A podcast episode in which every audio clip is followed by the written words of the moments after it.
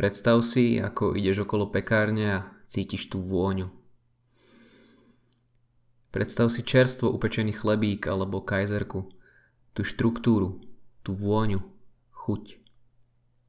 Ten pocit, ako zakusneš do chutného pečiva a len zatvoríš oči. A potom si predstav, ako ti akože tréner zakaže jesť pečivo, lebo v diete ho vraj nemôžeš.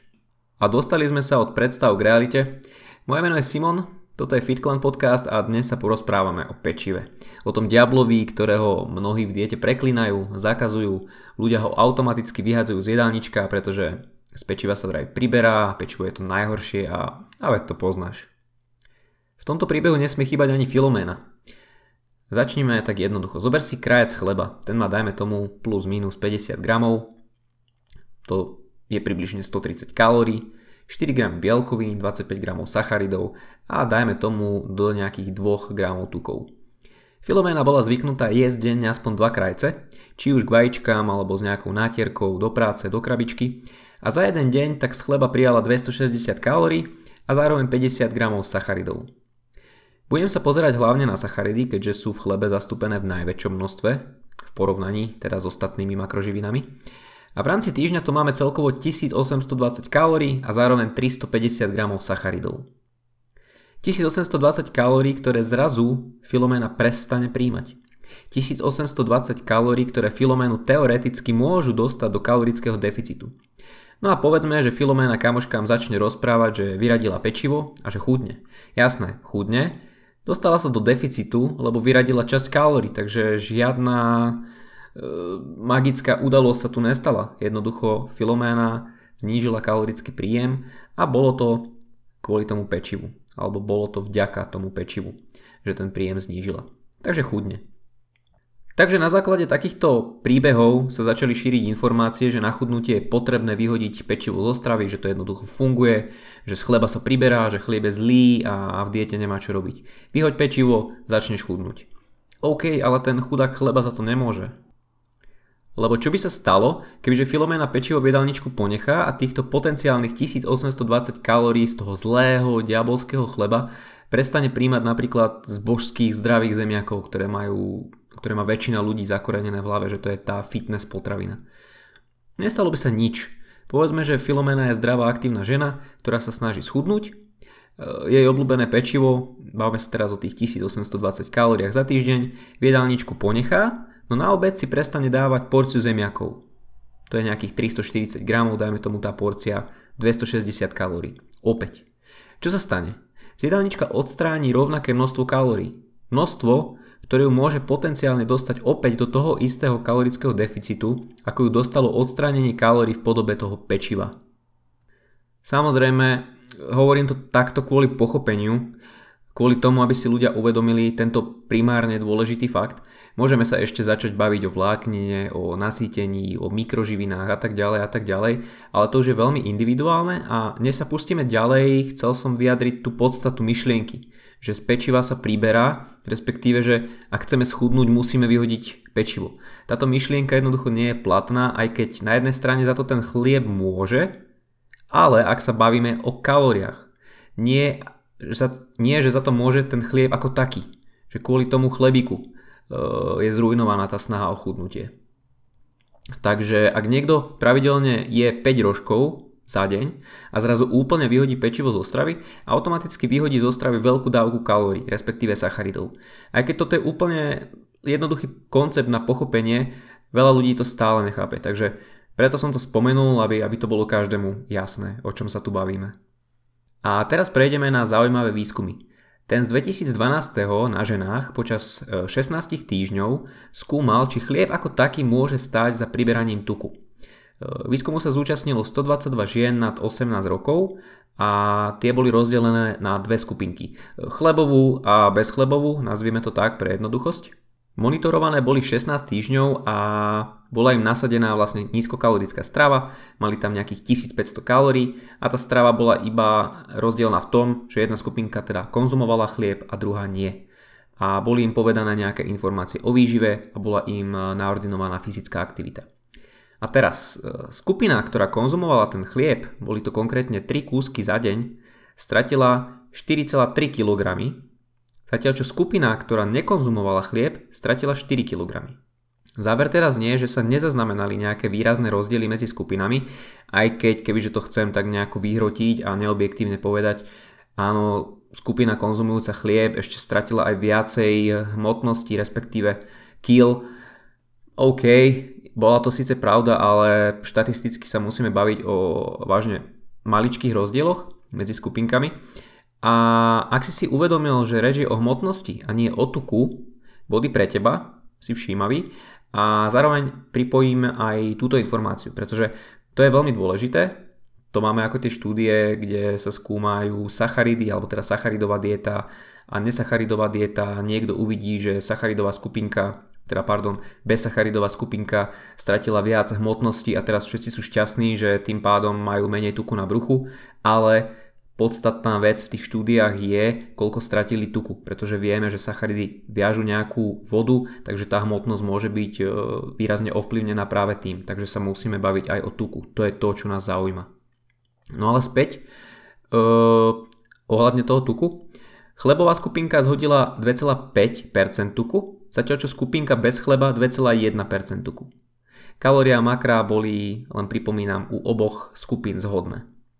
A z hľadiska krvných lipidov, glukózy a iných biochemických meraní tu nenastali žiadne výrazné rozdiely.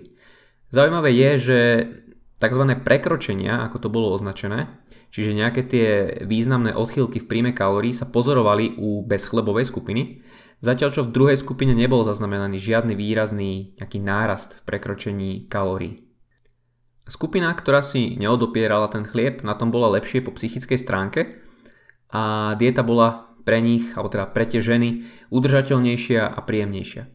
A to je jeden z tých najdôležitejších faktorov, teda okrem tej energetickej bilancie, okrem toho základu, eh, že ten štýl stravovania, či už je to dieta alebo primeranie, eh, pri, primeranie, priberanie, ale hlavne, teraz sa tu bavíme práve o tom chudnutí, musí byť udržateľný, pre teba udržateľný. Tá adherencia k nejakému štýlu stravovania to jednoducho musí byť, inak ľudia nevydržia, inak nemajú výsledky a aj keď majú, tak často tú stratu hmotnosti nedokážu udržať a vrátia sa tam, kde začali.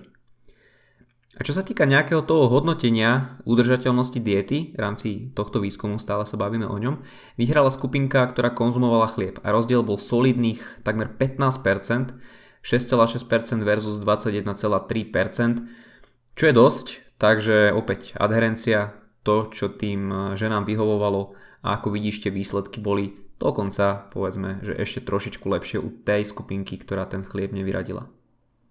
V inom výskume bolo cieľom zistiť rozdiel v pocite sítosti, respektíve hladu u skupiny žien s nadváhou. A reže stále o chlebe, takže sa porovnávali dve jedlá s rovnakým počtom kalórií.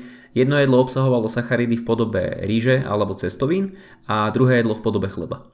No a výskumná metóda síce nebola úplne najlepšia, pri tomto výskume, ale opäť nás e, záver dostáva tak nejak na rovnakú kolaj, ktorá je spojená práve s uspokojením a pohodou. Výsledok je, že pri nízkokalorickom jedle sa ženy, ktoré mali v jedálničku chlieb, stretli s väčším pocitom sítosti po jedle, čo je v rozpore s niektorými tými odporúčaniami, že, že chlieb je potrebné vyradiť a chceme schudnúť a tak ďalej. Samozrejme, je to individuálna vec, ak ťa zasytí viac rýža, OK, je to na tebe. Ak ťa zasytie viac zemiaky, takisto v poriadku. Ak chlieb, jednoducho voľba je na tebe.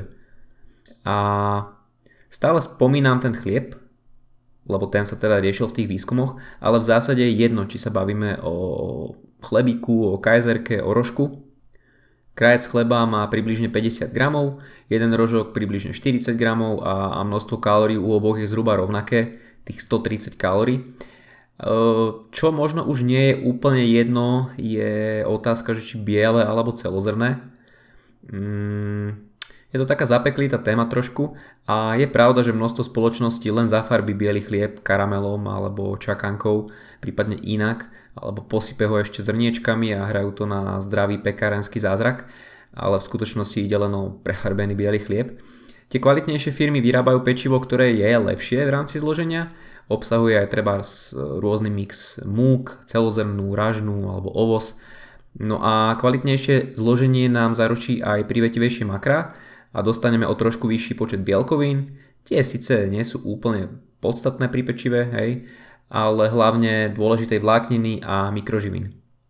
A keď som spomenul tie makrá, tie bielkoviny, hej, určite poznáš aj večerný chlebík, ktorý napríklad má oveľa viac bielkovín, ale zase, už by sme sa to museli baviť o tej kvalite bielkovín, o nejakom leucine a o týchto záležitostiach, takže do toho nebudem úplne zavrdať teraz, to je otázka alebo téma na iný podcast.